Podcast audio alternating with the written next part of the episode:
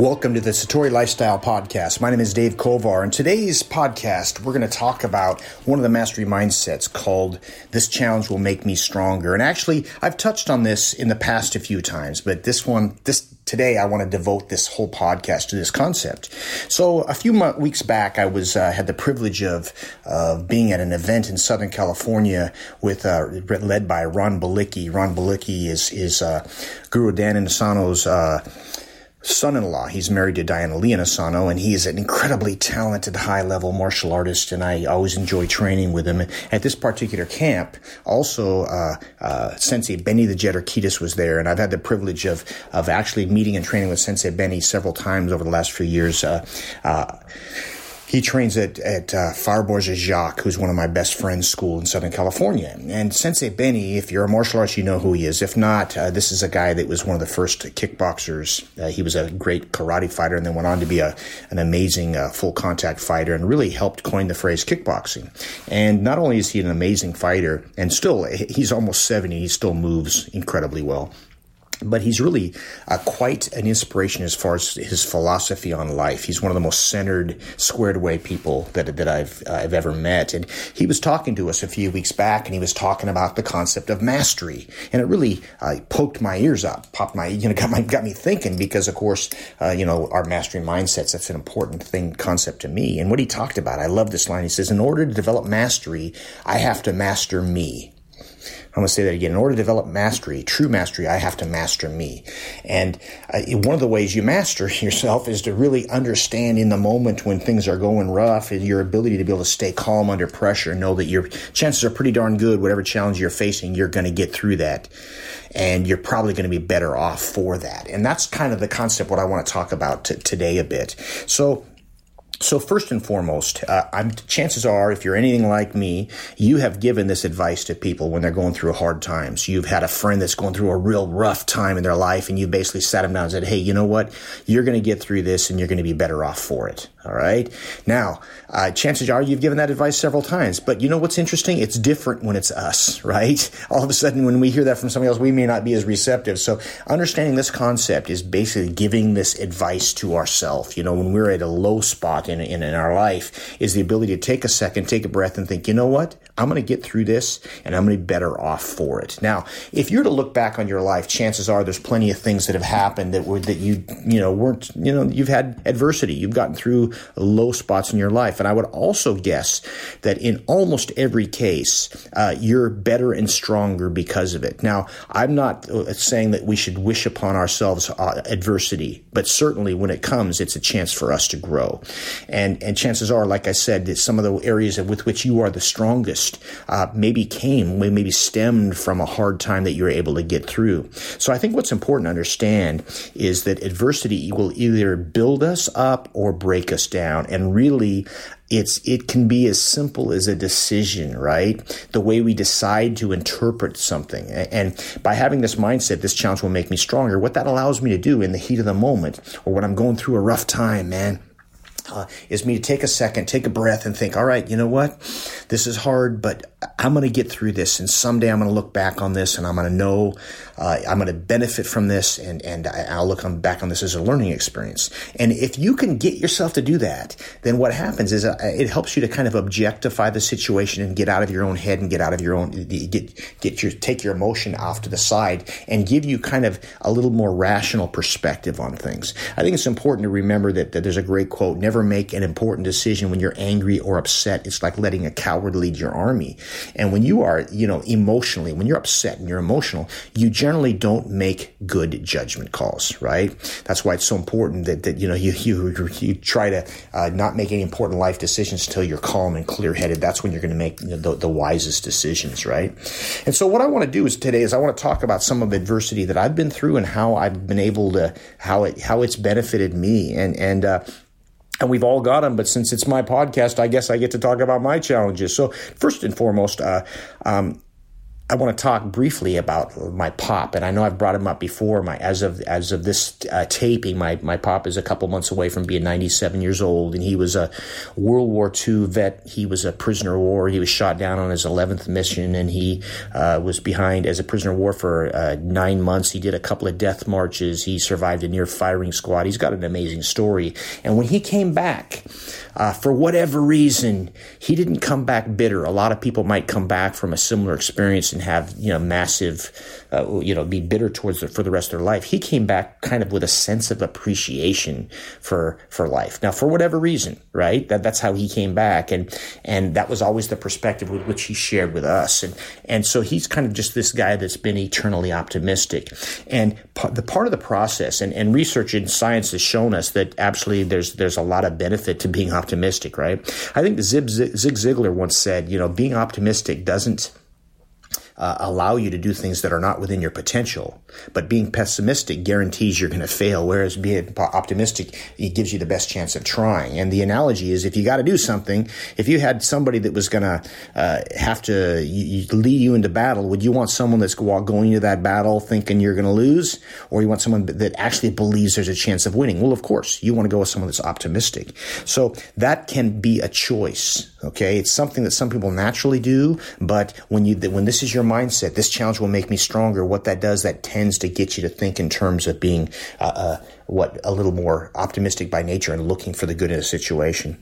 So I want to go through a few uh, examples uh, growing up and how uh, you know I benefited from them, and some of them are really simple right? And but they, they, they, illustrate a point. So first and foremost, there was a, a boy down the street from me, uh, and it, I'm just going to go let you know. His first name was Jeff, and Jeff and I started out as friends, and we became adversaries by the time we were sixth, seventh, eighth grade. For whatever reason, it just kind of overnight, Jeff decided to turn on me, and he was a big, strong kid. He was the local tough guy in the area, and. Uh, honestly, I was extremely intimidated by him, and I would ride my bike home a different way, so I didn't have to ride back by his house because I was I was worried about you know Jeff, and and he was one of uh, uh, uh, there's a few reasons why I trained in martial arts, but he was one of the reasons why I got involved in martial arts, and what but more important than him, the, the reason why I got involved in martial arts is what he did is he really he was in the back of my mind uh, uh when I was training. He was the guy that like if I wanted if I go to class or not, oh, I was feeling a little bit I didn't want to train tonight. I would think of Jeff and having to be confront Jeff.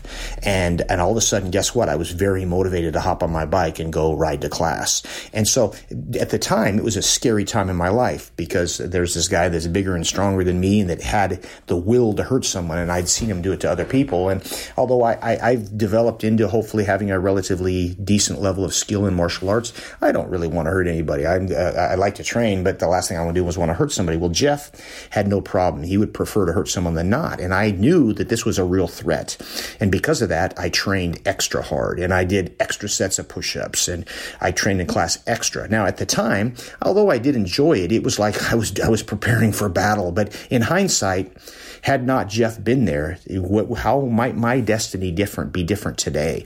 Had I not had that that him this guy in my head that I was worried about that got me to do all the extra training that allowed me to really excel in my in my craft in my field. So that would be a, a you know a, a, real basic example as a kid.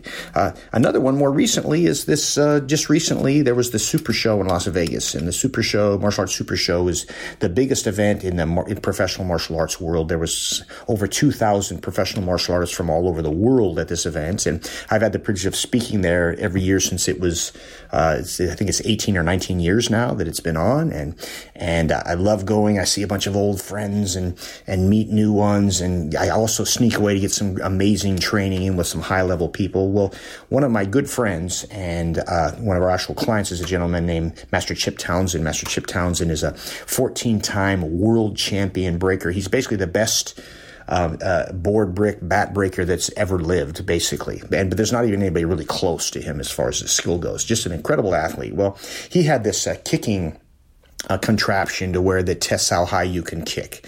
And uh, anyway, of course, me being the kid that I am, I had uh, you know there's the highest level was about seven feet, and back in the day, I had a pretty good jump spinning crescent kick. And so, uh, what do you know, man? I, am trying, and I'm falling short. I'm falling miserably short, like I'm four, five, six inches short of the highest level. And and uh, so, what did I do? I, uh, you know, I kept because I tend to naturally be optimistic, I remembered at one point I could do it that high and I stretched out again and worked. And it took me about 15 times, but I was able to uh, to you know to strike the high point. Well, the, what's the moral of the story? The story is is that uh, uh, you know it was it was that embedded sense of optimism that got me to keep trying. And because of that experience, uh, what did it do? Well, uh, besides being a little sore from kicking a little higher than I probably should have, it it reminded me in the short term that, that if you're focused and you're willing to really challenge yourself, you're going to be stronger because of it.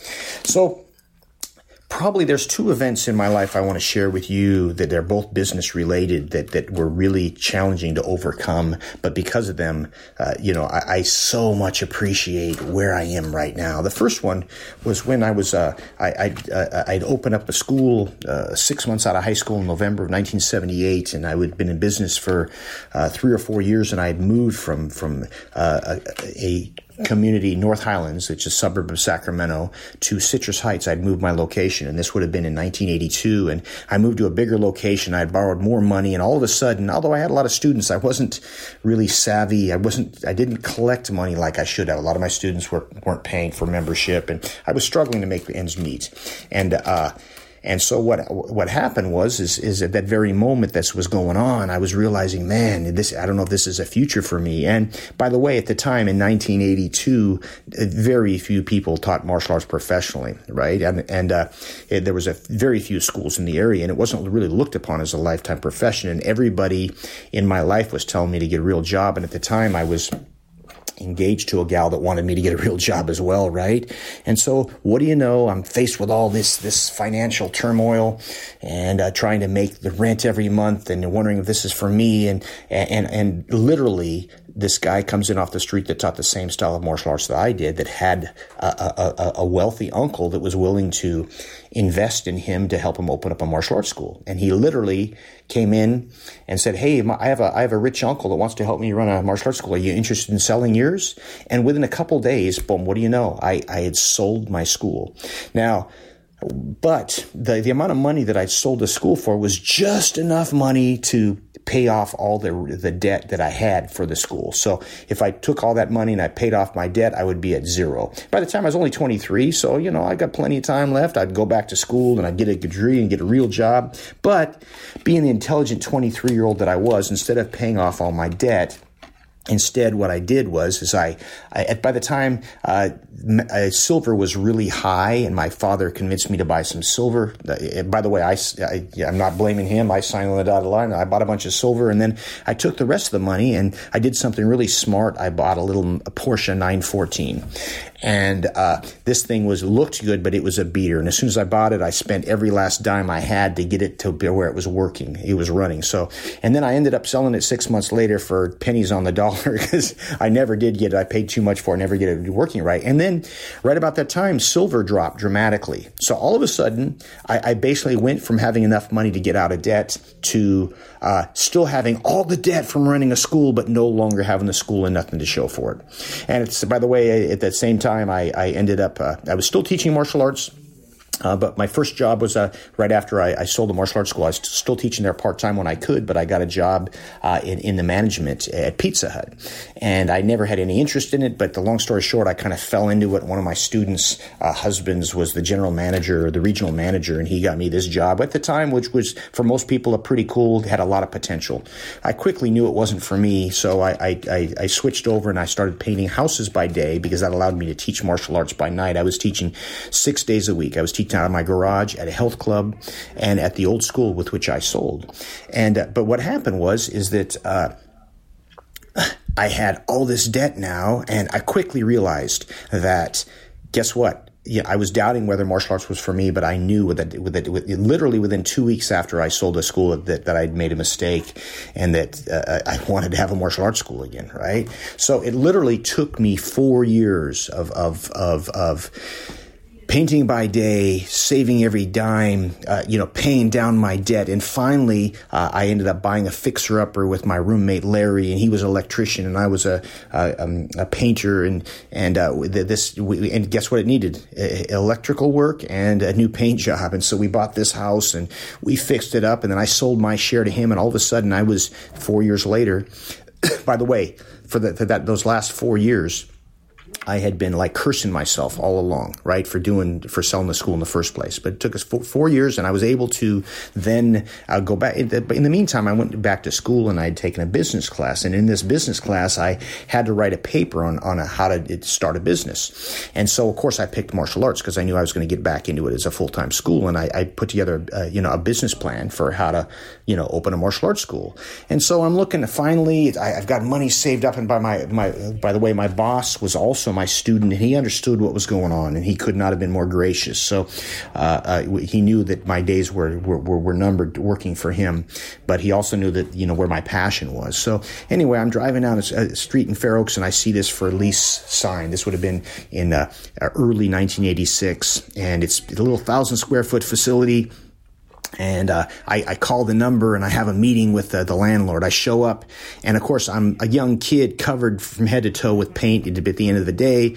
And I walk in, and he looks at me like, Who the heck are you? Why would I rent to you? But fortunately, I had this business plan that I'd written for college that happened to be in uh, in the glove box of my truck. I said, "Hold on, sir. You know, I went down. I got got it back." Anyway, he agreed to sign on uh, for a one year lease with me, and uh, it, about about uh, so by day, I painted uh, uh, and I would paint from seven to three o'clock. I'd go home and shower. I'd be at the school by a quarter to four to start classes.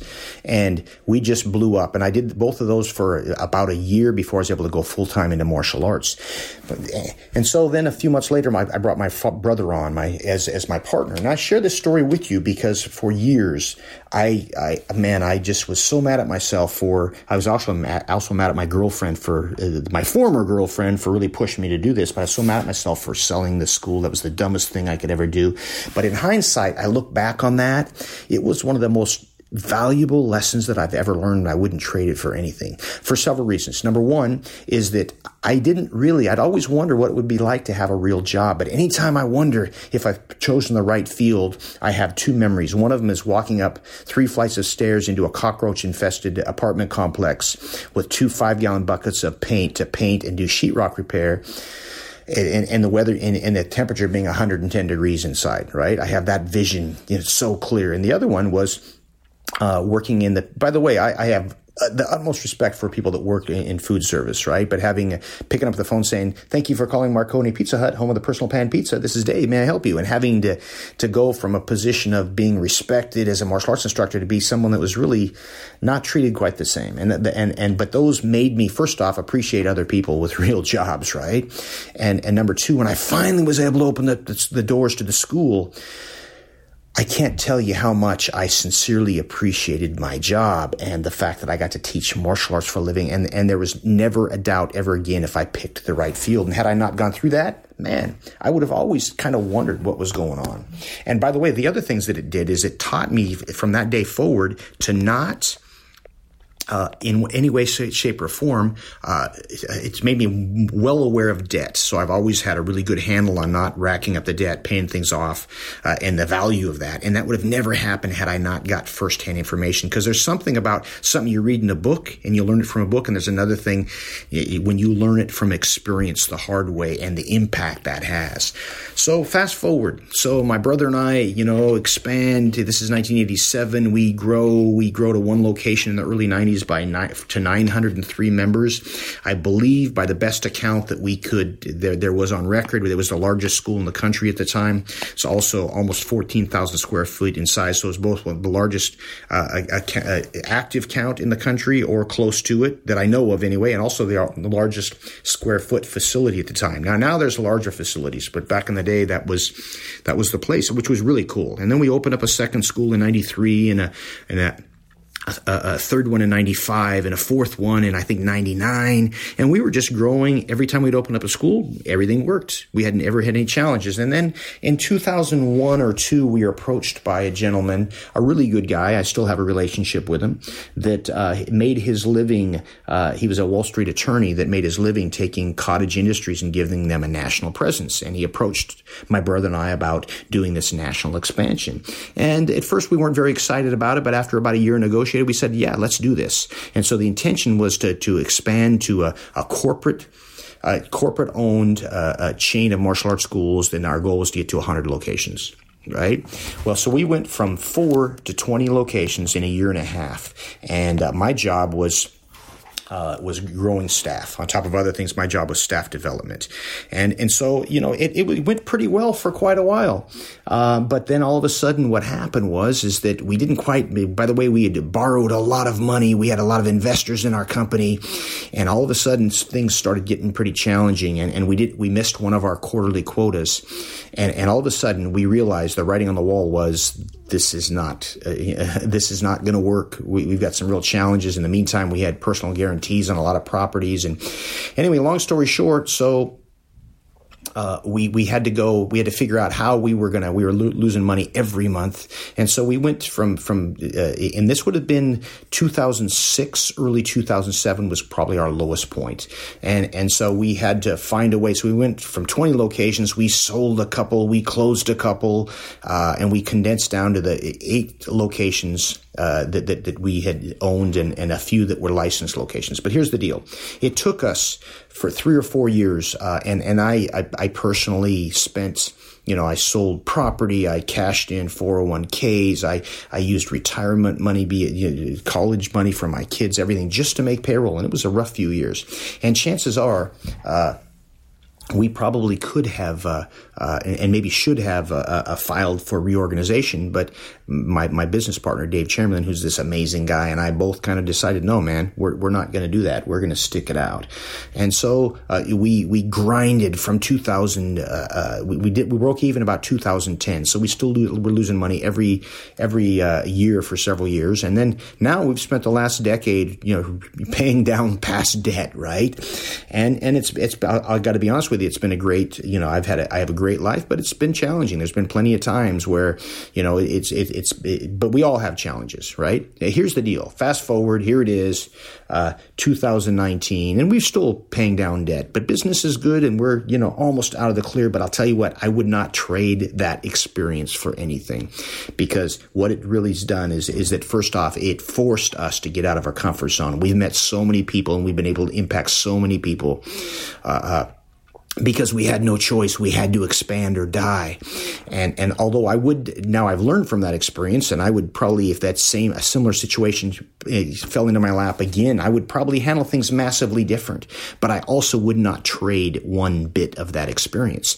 And I share those stories with you because we all have those stories, but have you, and I would challenge you to go back and look at your life and think of past challenges that you have and then really look, really analyze how you are better off before because of them. Because when you do that, what that does, that gives you strength and confidence with that the current challenges that you might be facing are ones that you, you're going to be more likely to be able to find a way out of those.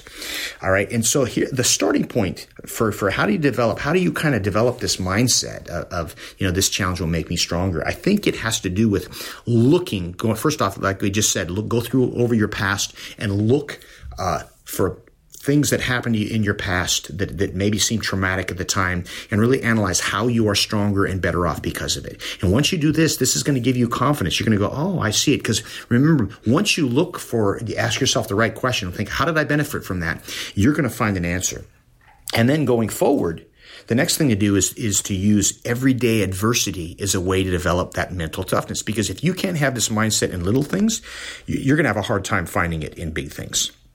And, and so, for an example of that, is uh, like I travel a lot, and if you travel a lot, chances are, man, you've you have all kinds of different plane stories. And my recent plane story was I was I was coming back from Boston a few weeks ago, and I had I was super excited because I was actually uh, um, uh, I was in Boston, but I was make I made my way down uh, to uh, Newark, New Jersey, and a direct flight home. And and I, my day started. I'd done a few days of seminars. My day started early Saturday morning, and I I got a ride uh, like I we left about five thirty, and I got a forty five minute ride to a train station to take a three hour ride to do a three hour seminar in, in, in Connecticut. And then I got another ride from there uh, to the airport in Newark for a straight direct, direct flight home. Well, the flight got delayed. Uh, finally, it was the most turbulent flight I'd ever been on. And so because of that, the pilot had to avoid the turbulence. So he circled, instead of going straight across the country, he had to go down towards Texas.